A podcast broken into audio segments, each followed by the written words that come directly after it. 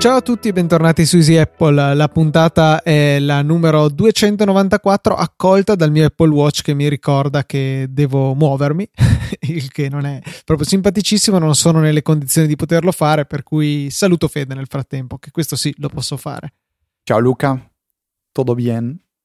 Tutto molto bene, sì sì, dai, non, non ci sono problemi in vista, a parte il, il mio raffreddore che insomma si persiste sente. un po', sì, mi danneggia la voce, per cui eh, niente, dovrete portare pazienza anche voi all'ascolto, ma questo non ci impedisce di sproloquiare in diretta anche. Tu potrai capire quanto sto soffrendo con questo freddo in questi giorni. Uh, sì, effettivamente ci sono temperature inferiori ai 20 gradi che si configurano come gelo artico, se non sbaglio. Assolutamente, eh, assolutamente, eh, per me è la morte. Non so se ti avevo detto la settimana scorsa che ehm, Polonia? Un pa- sì, un paio di giorni dopo che io me ne sono andato dalla Polonia, che non c'era neanche tanto freddo, c'erano tipo meno 4-5, però il problema era l'aria perenne, che quella si eh faceva beh. sentire il freddo. L'aria è rimasta, ma un paio di giorni dopo le temperature sono diventate minima meno 16, massima meno 9, per cui yay. Ma va, meno 16, guarda che è sotto lo zero assoluto per me. sì. È assolutamente. La no. distanza no. tra gli atomi si riduce a zero. Decisamente. Non è la distanza tra gli atomi, ma è la velocità di agitazione degli elettroni. Non è anche la, non c'entra no. anche con la distanza? Non, non collassano le cose? Vabbè, non ci interessa. sì, realtà. sicuramente collasserà tutto perché per poter stare in orbita gli elettroni intorno al nucleo devono avere della forza centrifuga. Ipotizzo io così, per fare un po' di sproloquio ingegneristico. Prima che ci ritirino la laurea, magari forse passiamo, passiamo alle cose che ci competono. Quelle che contano. Sì, quelle che contano veramente. Ci competono i follow up. Giusto. Il primo è quello di Enrico, che ci ha fatto, ma, ma fatto molto piacere, ci ha fatto molto piacere che ci abbia segnalato dei, um, dei bot per Telegram che ha sviluppato lui stesso, visto che noi la scorsa puntata abbiamo segnalato uh, un articolo con i, gli articoli, diciamo, i, bot più, um, più interessanti su Telegram, siamo felici di aggiungere anche quelli di Enrico, che sono quelli di Italia Webcam Bot per ottenere in diretta immagini di uh, alcune tra le webcam più, più famose in Italia e uh, Programmable Bot che è un bot che serve a uh, diciamo programmare nuovi bot. Faccio, faccio, un esempio. o meglio, fa un esempio Enrico che è quello di creare una sorta di spacco bot personale. Spacco bot avevamo detto la scorsa puntata che cos'è. E penso io serva anche tipo per creare dei bot um, da utilizzare con, per esempio, servizi che possono inviare delle, delle notifiche. Cioè, faccio, faccio, un esempio, Luca, eh, spero di non, sbagli- di non, sbagliarmi, ma eh, Couch Potato, che è... Um, cavolo, è, è diciamo una, una, un servizio, un'applicazione che permette di Uh, andare a organizzare la propria libreria di film. Ecco, per renderlo super semplice, non è proprio corretto, però limitiamoci a dire questo. Eh, Couch Potato può eh, inviare una notifica a un bot su Telegram ogni volta che esegue un'azione, per esempio rinomina un film o eh, scarica dei sottotitoli o fa cose simili. Ecco, per, fare, eh, per, per avere il bot su cui ricevere queste notifiche bisogna utilizzare Uh, un bot che permetta di creare un bot. Ecco, quindi immagino che questo di Enrico permetta di fare anche questo. Mm, in realtà dubito perché quel genere di cose, tipo con Couch Potato, eh, si fanno con Bot Father, tra l'altro bellissimo il nome. Dici che non è una, una sorta di No, secondo me ti permette di fare un bot del tipo quando nella chat scrivono, ah, non so, ciao, tu rispondi un insulto, una cosa del genere, una cosa così. Eh, Devo ammettere che non ho, non ho avuto modo di, di, provare questo bot, eh, programmable bot, eh, perché sono stato redarguito pesantemente da tutti i miei amici perché io tendo a spammare tanto spacco bot nelle chat di altri eh, e quindi niente, sono stato, sono stato tagliato fuori da, da questo tipo di bot. Tra parentesi, Dica se ci parleremo sopra più del normale in questa puntata è colpa del fatto che per qualche ragione non sono connesso in Ethernet, malgrado sia collegato, per cui sono connesso in WiFi eh, e stavo guardando il ping dal mio Mac al router che è là di fianco e ha un incoraggiante 1, 2, 4 millisecondi, 200 millisecondi 800, 1, 2, cioè le solite belle vabbè. cose per cui io detesto il wifi, però vabbè, andiamo avanti. Comunque confermo, le, leggendo la descrizione del programmable bot sembra che si permetta di fare un bot che risponda a di, per, per, diciamo, predefinite frasi o, o diciamo, sì, diciamo parole. Quindi una sorta di, di spacco bot personalizzato. Proseguendo con il follow up, eh, uno eh, l'ho messo nelle note della puntata io e riguarda, non so, questo discorso che abbiamo fatto mh, mm, nell'arco di diverse puntate circa la contrapposizione tra il mondo Mac e il mondo Windows. E mh, mm, volevo segnalarvi questo articolo di Justin Searles che mh, mm, riguarda sue, i suoi appunti di utente Apple di lunga data che eh, prova un Surface 4, mi pare che voglia testarlo per un mese e insomma riporta tutte le sue impressioni, quello che eh, l'ha colpito in bene e in male, osservazioni di vario genere. E oddio, secondo me eh, si vede quanto in realtà come utenti Apple magari siamo abituati a lamentarci di, eh, di delle piccolezze rispetto a quello che devono sopportare di là dal, dal torrente. E probabilmente anche viceversa, ecco, però ci sono certe cose che sono veramente assurde. Eh, in primis il numero assurdo di riavvii che deve continuare a fare per risolvere i problemi random, eh, lo scrolling che funziona male, cioè delle funzionalità anche abbastanza basilari che tuttora Windows non ha, eh, non ha gestito correttamente. Ehm, così, insomma, interessante come punto di vista, secondo me è un articolo ben scritto, equilibrato, non è certo l'articolo di un fanboy che vuole a tutti i costi puntare il dito contro i cattivi, ma anzi, insomma, mi è proprio piaciuto, ben scritto, è un po' lungo, però merita una lettura sicuramente. Ma secondo me eh, riassume molto bene quando dice Windows eh, è ancora Windows, no? Sì, eh, diciamo, ecco, questa forse è una frase un po' quasi da clickbait, però non è che ci sia tanto lontano dalla realtà.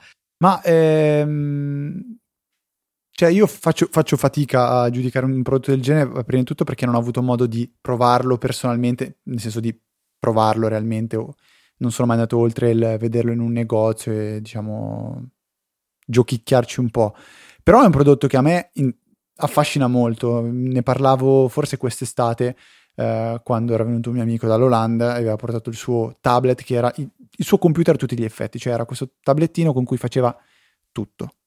Quindi avere un qualcosa tipo il Surface che sia la tua unica macchina ve- vera con cui fai tutto dal giocare al scrivere la tesi all'utilizzare Excel mm, mi, mi, piace molto. Eh, dubito che vedremo mai qualcosa di Apple di simile, eh, diciamo che abbia un sistema operativo desktop, eh, però io mm, resto, resto dell'idea che eh, il problema di un Surface sia proprio, proprio Windows, perché io, eh, ripeto, ho, ho, fatto un bel esperimento, prova, provato a utilizzare Windows, ma io non, non, non riesco a immaginarmi a utilizzare un computer personale che non abbia macOS, o meglio, che attualmente abbia Windows perché mi, mi, mi sembra di, di, di, vivere in una serie di applicazioni separate, cioè quando, quando sto utilizzando Excel, Excel funziona benissimo, quando sto utilizzando l'applicazione X, l'applicazione X va bene, quando mi trovo a dover f- vivere in quell'ecosistema lì mi, sembra veramente di essere anni anni, anni luce indietro, però eh, niente, a parte che gli anni luce sono una dimensione spaziale non temporale, ma va bene. Molto bene. A proposito di dimensione temporale, il 9 di gennaio è stato il primo decimo compleanno dell'iPhone. Perché primo? Perché il compleanno dell'annuncio, non della effettiva messa in vendita. Ma sembra veramente incredibile pensare che siano già passati dieci anni da questa innovazione incredibile che non, non, ce n'è, ha portato Apple nel mondo della tecnologia e nella vita di tutti i giorni. Ci sono i detrattori che continueranno a dire sì, non sono stati i primi, bla bla bla. Sono stati i primi a farlo in quella maniera, sono stati i primi a pensare a un telefono con quella combinazione di caratteristiche. Eh, di sicuro Apple non ha dovuto inventare la corrente elettrica, le batterie, il, i metalli, eh, le macchine con cui l'hanno costruito, i display, i touch, però è l'unica, la prima che ha eh, combinato tutti gli ingredienti a disposizione per creare un, una cosa del genere. E per me è veramente assurdo pensare che siano passati dieci anni, eh, perché mi sembra al contempo sia una cosa così vicina ma anche così lontana. Così vicina perché non sono poi tantissimi anni e così lontana perché ha cambiato così profondamente la mia vita ma anche quella di tante altre persone perché cioè banalmente immaginate di essere in, un, in una situazione in cui parlate con gli amici, qualcuno chiede qualcosa, tipo quanti anni ha il tal personaggio famoso, e non poter avere la risposta sul, sul momento, e non poter cercare dov'è un posto su una mappa e ottenere le indicazioni per andare di qua o di là, cioè delle funzioni che eh, oggi io ritengo veramente fondamentali, eh, le abbiamo solo da dieci anni con questa accessibilità. Sì, forse meno, perché effettivamente inizialmente l'iPhone sì aveva questa connessione a internet che non era ancora certo, paragonabile, certo. vabbè, a quella che abbiamo oggi. Però diciamo quello che ha portato effettivamente è questo, avere un dispositivo nella propria tasca che dia l'accesso a praticamente tutte le informazioni che ci possono servire, eh, oltre a Angry Birds ovviamente. Ma è vero, cioè a me fa stranissimo pensare che sono passati dieci anni, perché se penso di no, 20, noi ne abbiamo 25 Luca, vuol dire che praticamente quasi, quasi un terzo eh, l'abbiamo fatto con l'iPhone. E, e tu seguivi già qualcosa all'epoca miseria. oppure no? Cioè... No, assolutamente, non avevo la più pari idea di cosa fosse un iPhone quando è uscito, non sapevo neanche che era uscito, sapevo dell'esistenza di un iPhone, cioè oh, sono, sono, diciamo, sono, sono arrivato, come si dice, sono, sono arrivato con- alla conoscenza, no, non mi viene la parola in italiano. Sei venuto a conoscenza? Sono venuto a conoscenza, esatto, sono venuto a conoscenza dell'esistenza dell'iPhone quando mio papà ha deciso di regalare eh, un modello a mia mamma, ma si parla dell'iPhone 3GS. Eh, mi ricordo anche che alcuni rivenditori della Vodafone in particolare, eh, di qui di Booster Assizio, avevano provato in tutti i modi a eh, vendere a mio papà un iPhone 3G spacciandolo per un iPhone 3GS dicendo che ma sì, tanto aggiorni il software e hai sì. come un iPhone 3GS. Forse è una delle frasi più sbagliate in assoluto, perché adesso se mi dici ti do un iPhone 7 7 o un iPhone 6, ti dico alla fin fine aggiornando il software sono due iPhone molto simili, ti posso anche abbastanza credere. Uh, ma la differenza che c'era prima tra un iPhone 3G e un iPhone 3GS era importantissima. E vabbè, comunque diciamo, sono venuto a conoscenza dell'iPhone 3GS prima. Io è il primo iPhone che ho avuto, un 3GS al mio diciottesimo compleanno ed era boh, come vivere nel, nel futuro effettivamente. La, la, concezione di avere, cioè il fatto di avere internet ovunque, per me era qualcosa che da più piccolino immaginavo come il futuro, cioè parlavo con mio papà e dicevamo insieme, chissà quando, dovunque sarai, avrai la possibilità di connetterti a internet. E l'iPhone è stata la prima, secondo me, effettiva realizzazione di questo sogno. Però l'iPhone 4 è stata non so se anche per te è stato così, ma l'iPhone 4 per me è stato l'aggiornamento più sconvolgente di tutti, cioè lo schermo retina. Non mi stancherò mai di dirlo, ma per me lo schermo retina è stato qualcosa di impressionante quando ho visto la prima volta. Vero, sicuramente un cambiamento enorme e tra l'altro fa ridere pensare che in alcune delle prime recensioni, tipo avevo sfogliato quella di Jason Snell su Macworld all'epoca, eh, dicevano pazzesco questo schermo 160 ppi veramente sembra eh, è tutto mm. così nitido eh, eh, adesso c'è 160 ppi non è assolutamente uno schermo nitido probabilmente eh, la mia radio sveglia a 160 ppi sì sì infatti eh, per cui il cambiamento a cui abbiamo assistito è veramente notevole e sì, lo schermo retina è un'innovazione a cui è veramente difficile eh, tornare indietro dopo averlo visto. In questo momento sto appunto guardando il mio 27 pollici coreano, solito, vecchio e insomma si vede che non c'è la nitidezza di schermi migliori, non c'è la nitidezza del Mac che c'è a fianco, ma nemmeno dello schermo 4K che invece utilizzo a Verona. Eh, è un passaggio che sicuramente sicuramente ti segna, ecco, quello del retina. E ci faceva piacere così, insomma, poi ricordare questa innovazione, questo iPhone che nel 2007 ormai è arrivato tra noi. Eh, è stato forse il momento più alto della carriera di Steve Jobs come eh, presentatore perché un keynote così bello eh, non so se l'abbiamo visto in seguito ne abbiamo visti di belli ma non così belli Assolutamente, quella è la presentazione che io dico a tutti ogni volta di, di vedere. E se una persona mi risponde no, non l'ho mai vista, no, no, no fermiamo, fermiamo, tutto, diamogli un'occhiata perché secondo me è veramente uno... È, sic- secondo me è una lezione di marketing eh, estrema. Penso, anzi mi sento di confermarlo perché me l'aveva confermato Carolina, eh, che è una presentazione che mostrano nelle università quando, quando, vengono fatte lezioni di marketing. Perché, come dicevi tu, è uno dei momenti, uno degli apici di Steve Jobs è stato, stato quello, insieme al um, discorso di Stanford, che però per tutt'altri motivi, quello molto più per un discorso umano, uh, questo, questo invece dell'iPhone per un discorso pre- presentazione di prodotto, ecco, come far venire voglia alla gente di urlare perché gli hai appena fatto vedere cosa possono comprare a 800 dollari. Proseguendo invece con eh, questa puntata, eh, volevo darvi un piccolo suggerimento perché è cosa nota che con il Force Touch sia possibile manipolare il testo e la selezione del testo eh, ovunque sul nostro iPhone.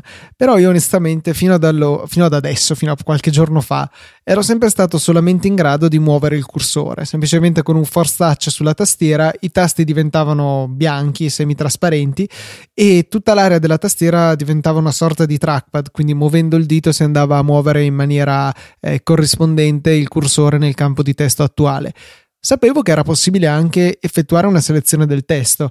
E, ehm, avevo sempre dato per scontato che fosse necessario premere di più sullo schermo per riuscire a ottenerlo. Eh, ho premuto anche eh, con delle forze, se vogliamo, pericolose per lo schermo, senza mai riuscire a ottenere quanto, quanto desiderato e boh, l'avevo archiviato o so, non sono capace io o il mio iPhone ha qualche problema, però insomma non ci avevo dato più di tanto peso. Finché ho scoperto, leggendolo su Twitter, qual è la procedura corretta per innescare la modalità che consente anche la selezione del testo.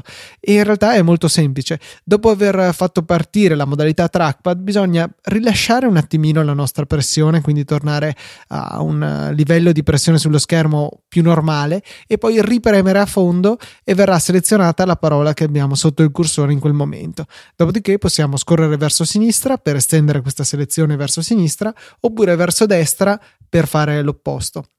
È quindi importante eh, arrivare nella modalità trackpad su una parola che sia eh, l'ultima o la prima da selezionare in modo da poi potersi eh, muovere con un movimento solo e selezionare tutto il testo che ci serve. Per cui sì, un suggerimento che forse sembrerà banale agli orecchi di qualcuno, ma io mi sono trovato in difficoltà e solo adesso, due mesi o di più, tre mesi dopo avere l'iPhone 7 che appunto ha portato anche nelle mie tasche, nelle mie mani il Force Touch, eh, riesco a farlo solo adesso. Per cui spero di aver aiutato qualcuno con questo piccolo suggerimento.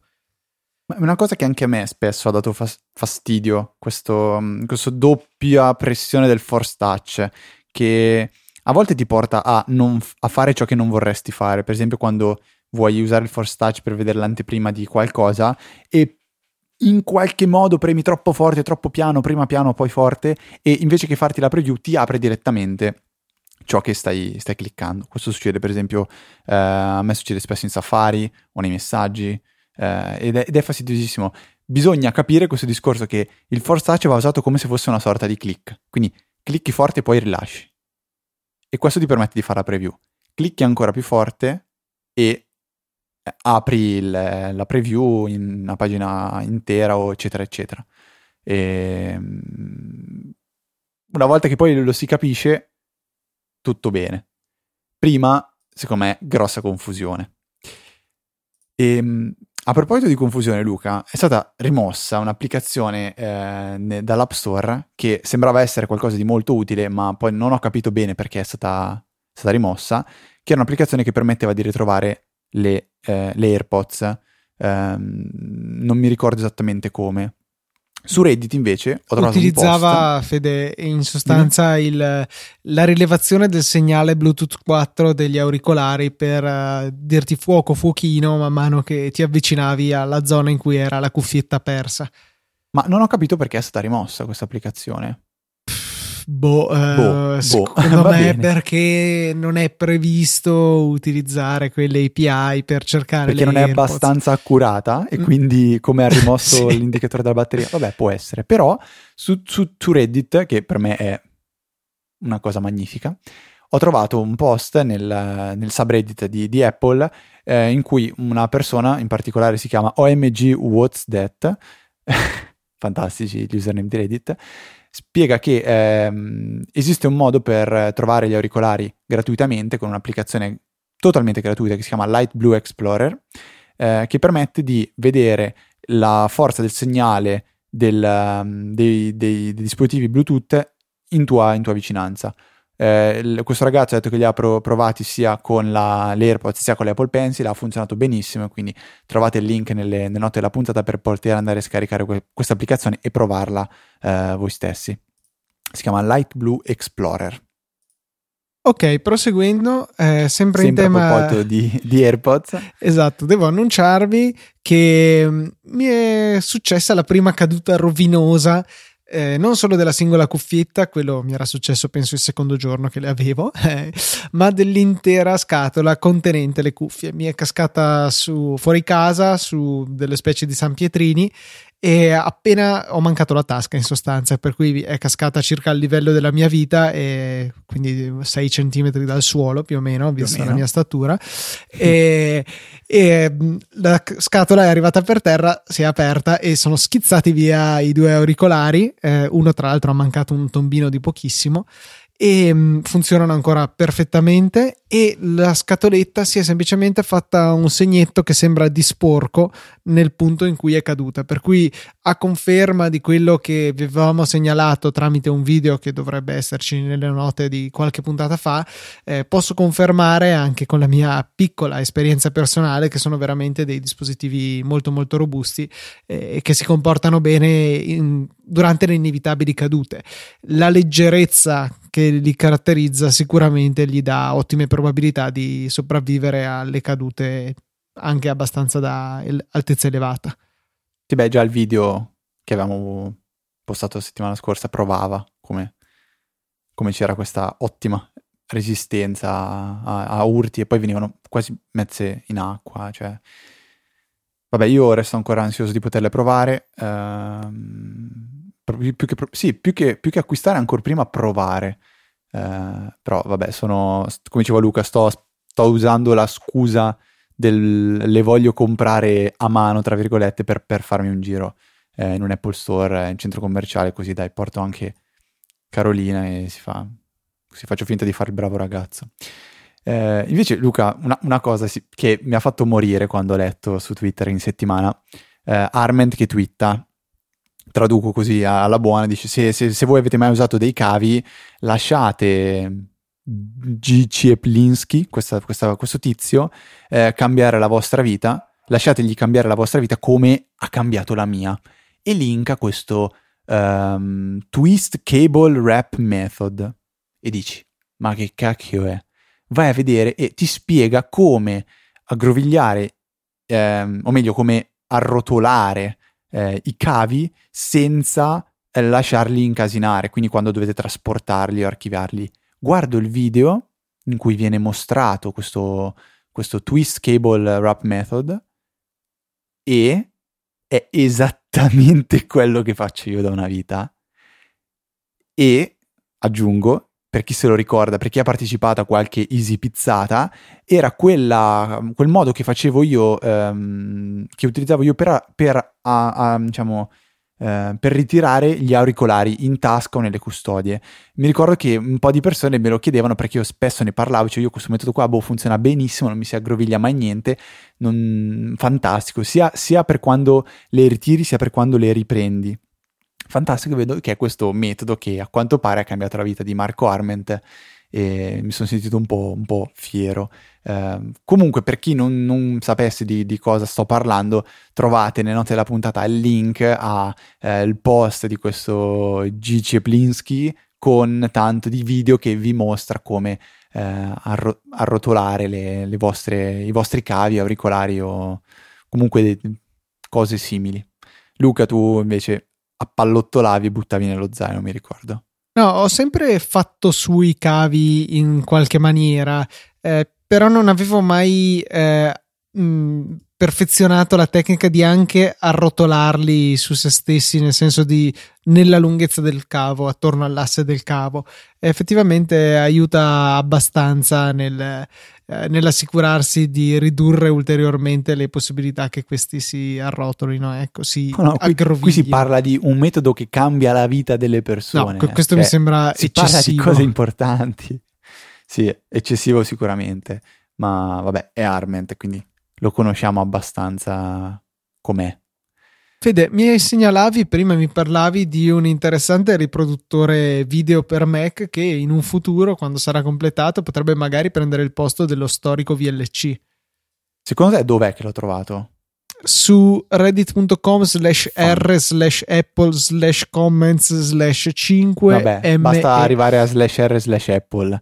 Eh, se non l'avete ancora fatto, io ve lo consiglio ancora scaricate l'applicazione ufficiale di Reddit che è fatta benissima per iPhone e trovate qualcosa che vi possa veramente interessare e curiosate ogni tanto. È bellissimo, secondo me eh, non è paragonabile a Twitter, non è paragonabile a un RSS reader, è, è Reddit, è Reddit ed è fantastico. Comunque ho trovato questo project INA che è, è un video player moderno sviluppato apposta per, um, per macOS come dicevo Luca, io l'ho scaricato, ho provato un pochettino perché adesso è praticamente in alfa.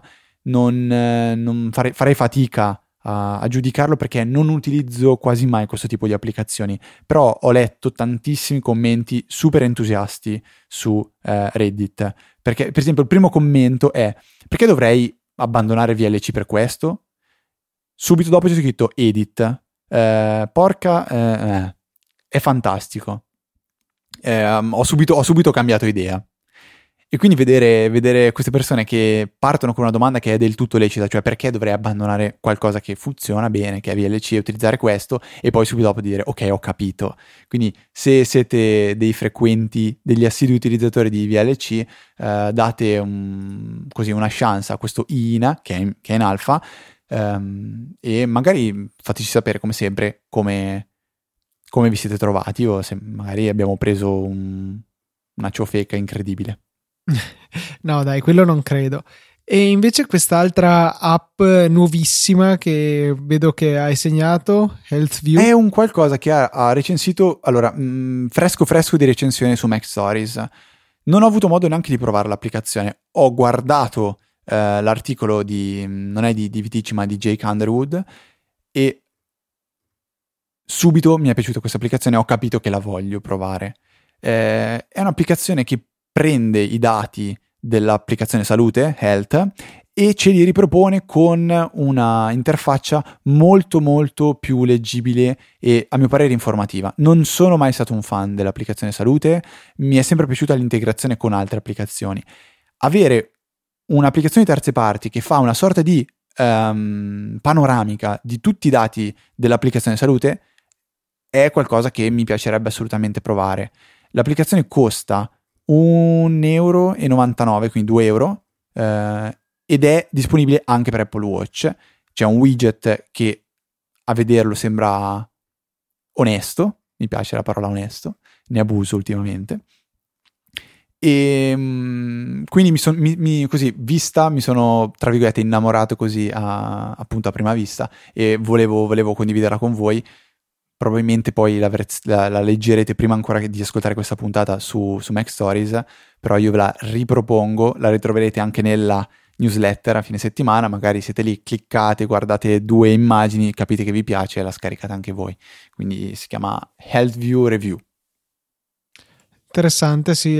Esteticamente mi ha molto colpito. Ho guardato solo gli screenshot perché la recensione è uscita pochissimo tempo fa e non ho fatto in tempo a leggerla. Però eh, l'estetica sicuramente sembra celare uh, un'applicazione veramente valida e interessante. Poi ci sono dei grafici, eh, direi che è sufficiente. Eh, I grafici del dottor Zorri. Qualche nuovo grafico, Luca, di cui ci vuoi raccontare? No, mm, niente no, di. Non credo. Ah, l'avevo fatto sulle mie timbrature di ingresso e di uscita del lavoro e anche Come per fai? osservare l'andamento della pausa pranzo. Eh, io posso scaricarle eh, Ah. in eh, HTML, poi un copia e incolla in Excel, puoi fare quello che vuoi, però sì, eh, diciamo che non è eccessivamente utile.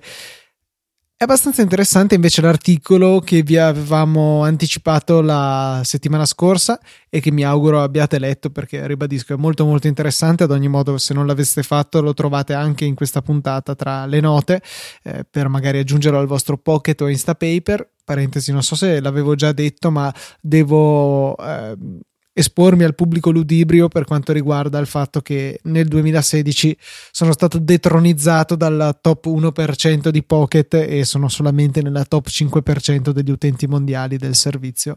E questo insomma è un po' un motivo di vergogna per me però la vita va avanti. E mh, passiamo invece a questo articolo di Choc von Rosbach che si intitola appunto il 2016 di Apple in retrospettiva, penso che si possa tradurre così un po' difficile, guardando indietro al 2016 di Apple, ecco. Sì, esatto. Una recensione, boh, sì. Ha analizzato i problemi che ci sono stati con questo anno che è stato abbastanza ricco di negatività nei confronti dell'azienda e in particolare lui ha sottolineato alcuni punti, ad esempio il fatto che hanno più volte mancato delle date che si erano dati eh, per la vendita dei prodotti.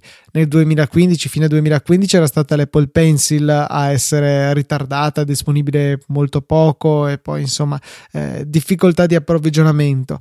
Quest'anno è stato il turno delle AirPods che sono uscite ehm, con eh, diversi mesi di ritardo, sono uscite a dicembre contro l'ottobre che avevano preventivato.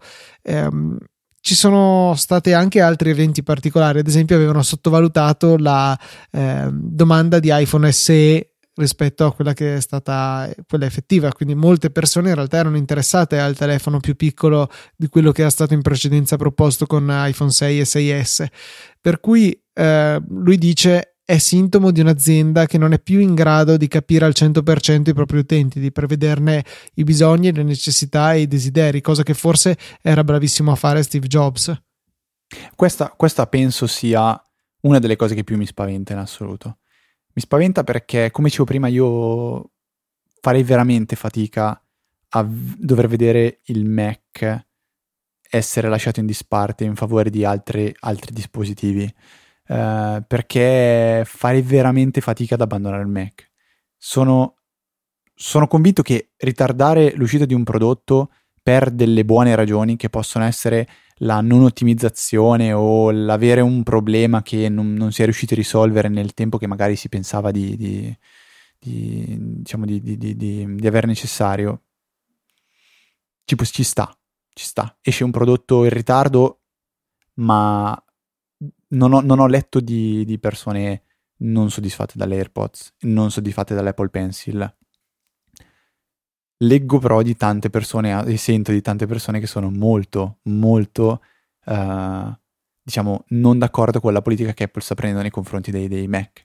E a me piace tantissimo una frase che ha detto Arment in una delle ultime puntate di ATP, in cui dice che probabilmente se ci fosse ancora vivo Steve Jobs, non, vo- non voglio fare ragionamenti strani, però lui, lui ha detto semplicemente questo, se ci fosse stato ancora vivo Steve Jobs, lui direbbe probabilmente che è un dovere morale per Apple continuare lo sviluppo del Macintosh perché attualmente non c'è un'alternativa come personal computer. Lasciamo stare che le aziende utilizzano Windows, ma come personal computer non c'è un'alternativa che sia al pari livello di Windows, di, di scusate, di, di, di, di macOS. Quindi abbandonare questo prodotto vorrebbe dire far fare un passo indietro secondo questa è sempre la mia opinione, quella di, anche di Arment, far fare un passo indietro alle persone. Quindi questa è la cosa del 2016 che più in assoluto mi ha spaventato di Apple. Il fatto che abbia tralasciato delle cose che molte persone ritengono veramente importanti. Poi c'è anche una considerazione dell'autore di questo articolo più avanti riguardo a questo, ma volevo procedere con ordine okay. e parlare dei eh, prodotti che sono lasciati un po' a se stessi, abbandonati e non più aggiornati, in particolare gli airport e gli schermi, schermi ufficialmente eh, abbandonati, ora LG a quanto pare il partner di Apple per gli ma schermi da computer Ufficialmente sei sicuro? Cioè, sì, sì, sì, questo 100%. Non c'è l'ufficialità stata... per gli airport invece. Ah, ok, ok era stato dato un comunicato, mi pare Anilai Patel di The Verge o Vox adesso okay. forse, non lo so. No, questo, okay. e, e, che gli ha un po' confermato che insomma Apple non produce più schermi, e, però ce ne sono tanti buoni sul mercato, tipo questo 5K di LG che stiamo vendendo con molta calma, anche quello molto ritardato. E, poi ci sono stati cioè appunto fa un commento su questo dice eh, l'airport è un esempio di quello che succede a non abbandonare per lungo tempo non aggiornare per lungo tempo eh, dei prodotti adesso Apple si è trovata al punto dove hanno un gran lavoro da fare anche solo per arrivare a raggiungere e offrire lo stesso di ciò che c'è già sul mercato prodotto da concorrenti. È vero eh, se non c'è un continuo miglioramento graduale eh, chiaramente ci si trova a un certo punto ad avere un forte arretrato di lavoro e anche solo riportarsi in pari costa molta fatica e questo lo collega un po' con il punto successivo cioè dice ci sono stati grandi tempi morti tra gli aggiornamenti dei prodotti alla fine l'anno scorso hanno aggiornato solamente i MacBook Pro e non c'è stato nulla dal punto di vista dei desktop. Ha fatto, questo ha fatto molto arrabbiare gli utenti Mac e tant'è che Tim Cook ha dovuto fare delle dichiarazioni che si possono riassumere in abbiate pazienza per adesso, che non è esattamente una risposta accettabile dal punto di vista di chi sta aspettando un Mac Pro da 4 anni. E, um, un altro grosso problema, diceva, è che molti prodotti sono definiti tramite un foglio di calcolo. Una grande percentuale dei, eh, delle lamentele riguardo al nuovo MacBook Pro è che ignorano le necessità del power user, tra virgolette. Eh, il problema è che il gruppo è piccolo e um, comunque cioè, n- non è così importante dal punto di vista delle vendite, è una nicchia nella stessa nicchia che sono i Mac eh, e sembra che Apple abbia deciso di non supportarli. E poi però è il punto successivo che secondo me eh, fa delle considerazioni veramente interessanti, cioè perché fare un prodotto? E lui propone tre diverse categorie. Perché ci guadagni dei soldi e qui chiaramente ci mettiamo l'iPhone, perché è strategico. Ad esempio, iTunes era stato gratuito, eh, realizzato comunque con dispendio economico, ma era stato messo a disposizione gratuitamente in preparazione per l'iPod. Eh, allo stesso modo, le basi Airport erano state messe in commercio in un periodo in cui i concorrenti offrivano prodotti scadenti, ma il WiFi era comunque un servizio fondamentale per quello che sarebbe venuto dopo, per la necessità di connettersi senza fili di tutti i dispositivi futuri di Apple. Oppure la terza ragione è perché è una cosa che ti sta a cuore. Pensiamo ad esempio all'accessibilità e tutto l'impegno che Apple mette nel realizzare delle funzionalità che consentano di utilizzare i suoi prodotti anche a chi ha delle disabilità di qualche genere, che sicuramente sono irrilevanti dal punto di vista dei profitti, del tutto, però è una cosa giusta da fare. E ehm, e dice: Sì, sembra che con i computer attuali si copra abbastanza bene eh, le necessità di buona parte delle persone e chi è escluso, però, non, non conta abbastanza, nel senso non è abbastanza numeroso da contare. E dice: Però c'è un grosso problema. Tra, questa, eh, tra questo gruppo di persone che sono escluse ci sono tra i più grandi sostenitori di Apple, quelli che sono in grado di influenzare il mercato creando, eh, facendo girare la voce che comunque i Mac sono buoni, i più grandi appassionati di Mac sono quelli che poi fanno comprare i Mac agli altri.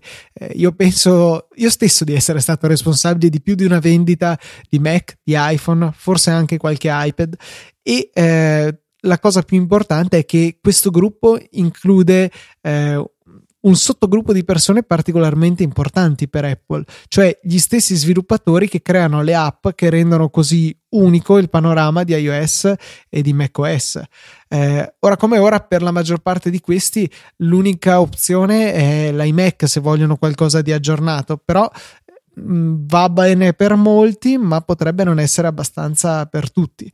E mm, e dice: Mi sembra assurdo ehm, a fare così eh, i pragmatici, i rigidi, andando a fare una, decis- una decisione del genere, eh, semplicemente basandosi sui numeri, senza contare gli effetti che si possono avere scontentando questi utenti. Cioè, se tutti gli sviluppatori sparissero, eh, cosa succederebbe ad iOS? Cosa succederebbe a macOS? E ha, fatto, ha raccontato una storia molto bella eh, riguardante, adesso non mi ricordo il contesto, però riguardava il reparto marketing di Apple che spendeva un sacco di tempo a creare delle email sia in HTML, che sono quelle che bene o male vediamo la maggior parte di noi, quelle con tutte le immagini, il testo ben stilizzato, ma anche tenerne una versione solo testo per chi ha HTML disattivato.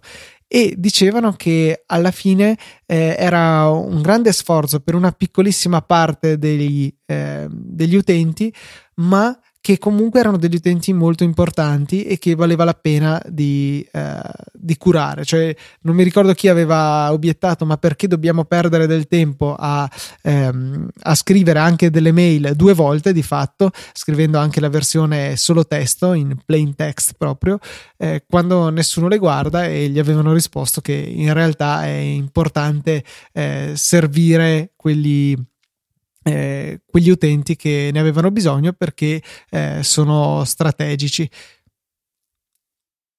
Interessante tutto questo discorso.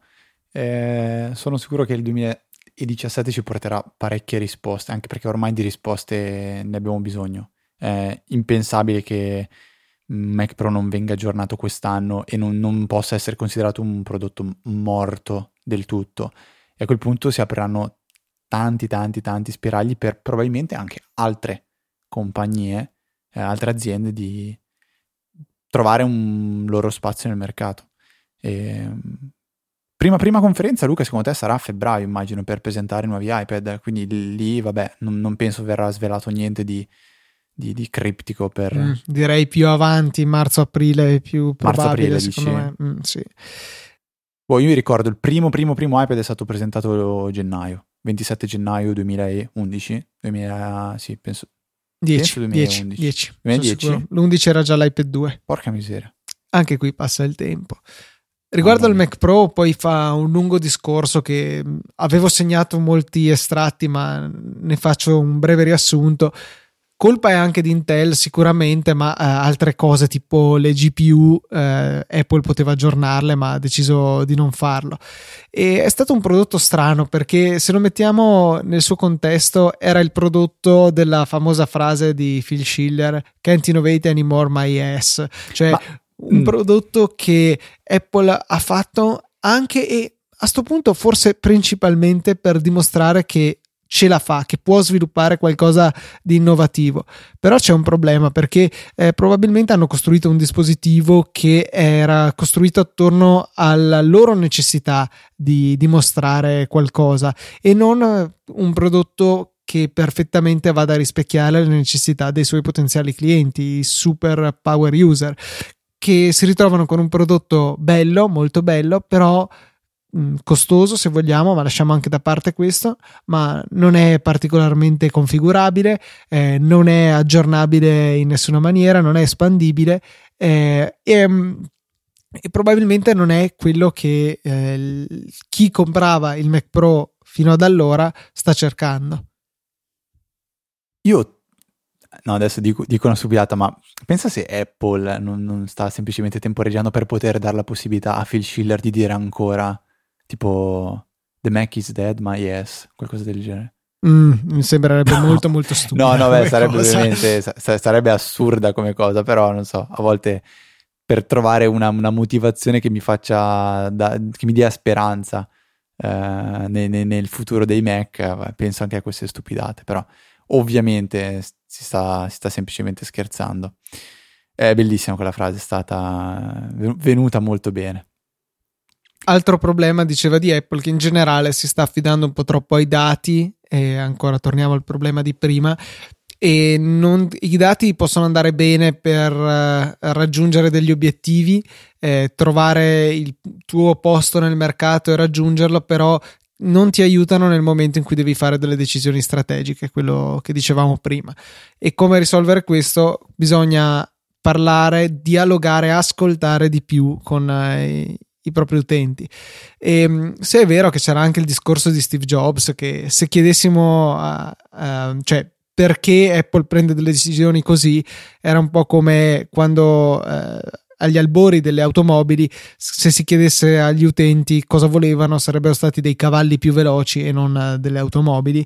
Eh, questo è in parte vero, ma è vero se c'è un, dietro una persona come è stata Steve Jobs con una forte sensibilità che riesca a vedere un po' oltre.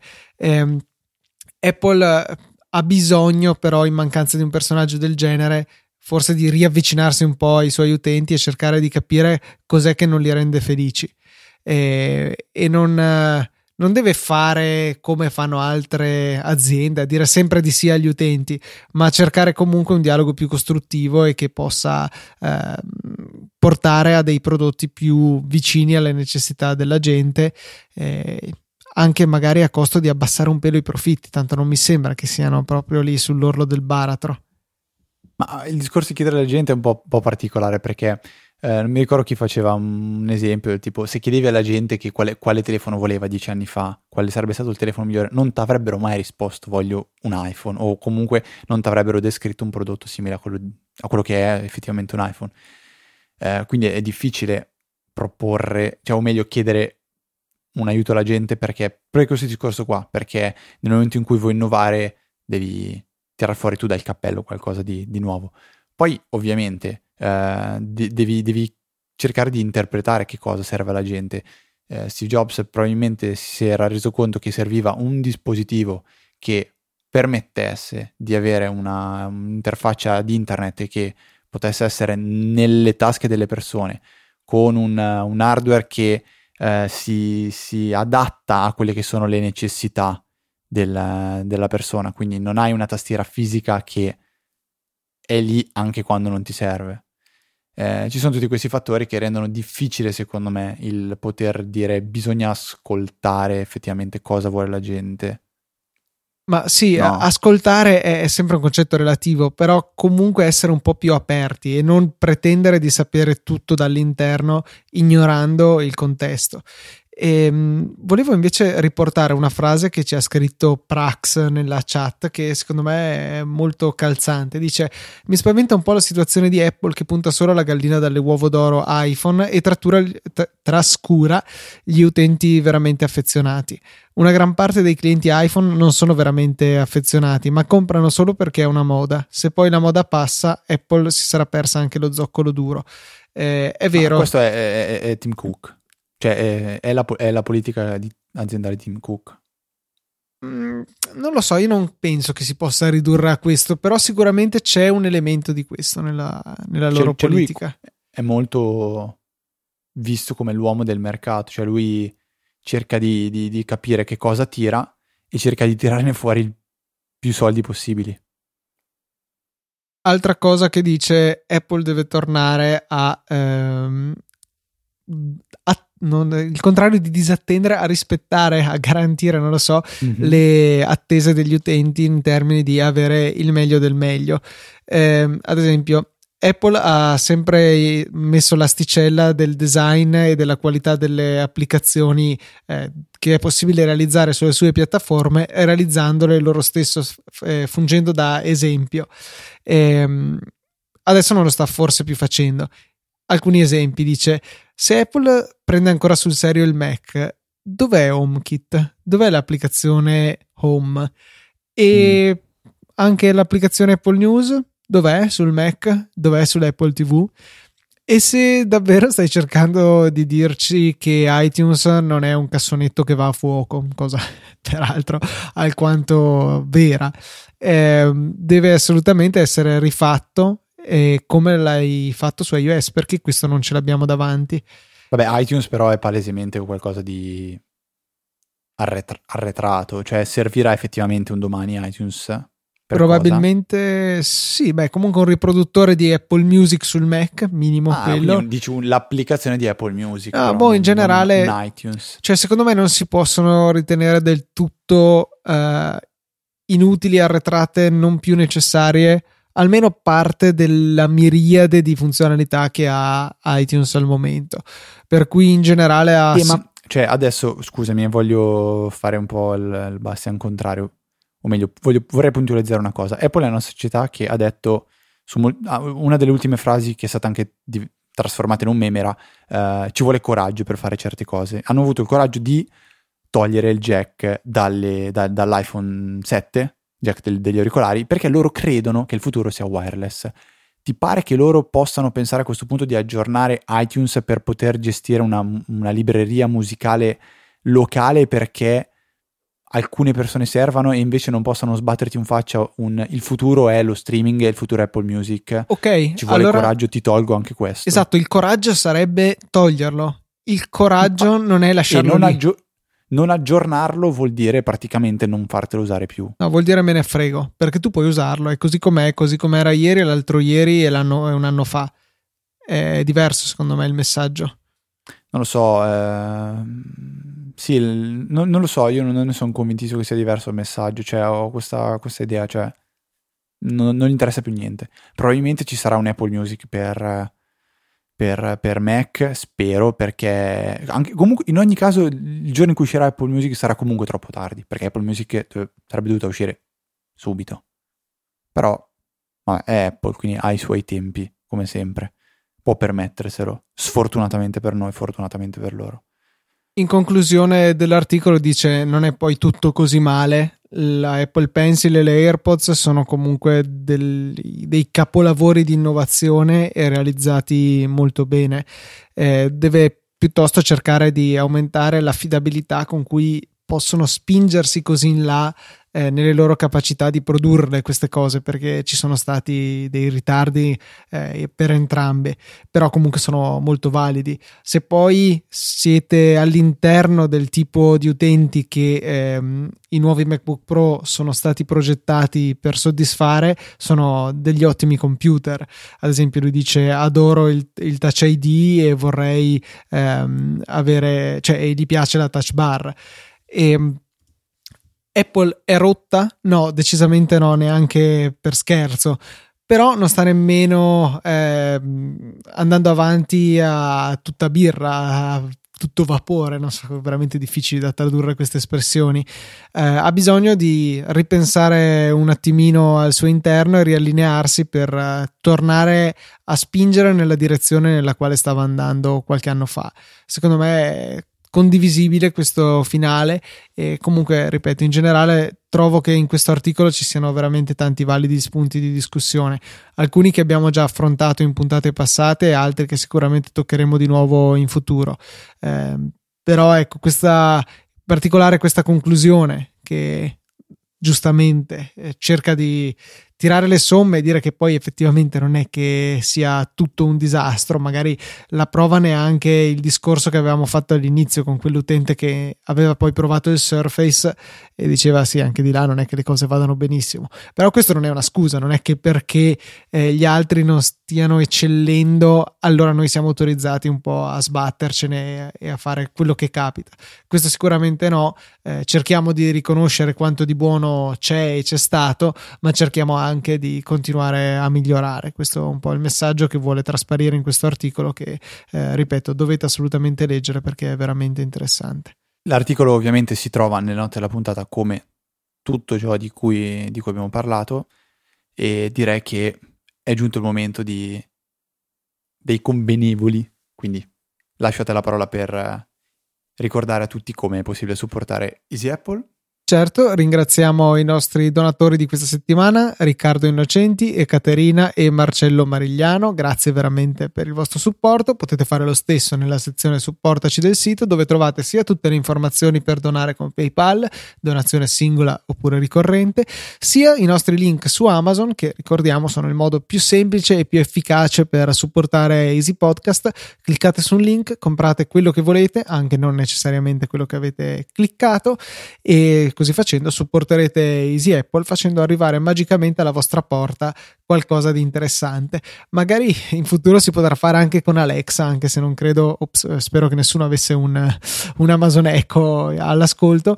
Ehm, anche se non credo che supporterà i link sponsorizzati, ma volevo citare questa cosa che eh, ho letto di una bambina che giocando con l'Alexa che aveva, e dai, eh, scusate, eh, spero che non, che non, succeda niente di male a chi ci stesse ascoltando con eh, l'altoparlante.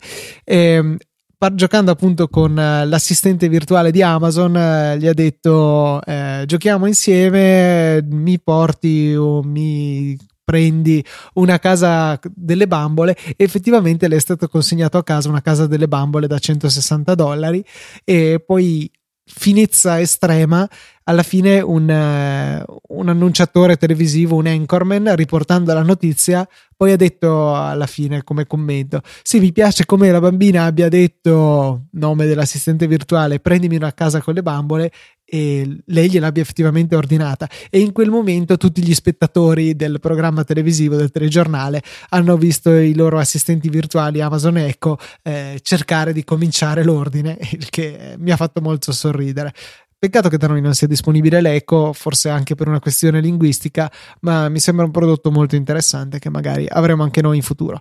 Sì, concordo. È una di quelle cose che mi stuzzica parecchio, ma nella mia prima prossima casa che non so quando arriverà. Eh, casetta, casuccia, appartamentino piccolino. Vabbè. Vi ricordo invece io come potete contattarci, ovvero indirizzo email info.chiacciolesiapple.org, canale di Telegram t.me slash easyapple, facilissimo, Twitter easy underscore apple e pagina Facebook facebook.com slash easypodcast. Tutti questi link li trovate in fondo alle note di una puntata sotto la voce contatti in più il link per potervi iscrivere alla newsletter che vi permette di ricevere ogni settimana venerdì ore 17, a meno che io sbagli, eh, come la scorsa volta che ho scritto 17.30, però nella pubblicazione della puntata e non della eh, newsletter, quindi sbaglio ultimamente non so cosa, cosa ho contro gli orari. Eh, vi permette di ricevere appunto tutti i venerdì alle 17 le note eh, della puntata con una piccola anticipazione eh, da poter poi anche magari rivedere con calma col vostro iPad, iPhone, Mac, PC, quel che volete, dopo aver ascoltato la, la puntata. Quindi, anche per questa 294esima puntata direi che è tutto. Un saluto da Federico. Un saluto da Luca. E noi ci sentiamo la settimana prossima. Si avvicina tra l'altro la puntata 300. Luca sarà super entusiasma. Entusiasta. Entusiasta. Ce l'ho fatta. Eh, che raggiungeremo una puntata, un traguardo storico. E niente. Ci sentiamo la settimana prossima con una puntata di Easy Apple.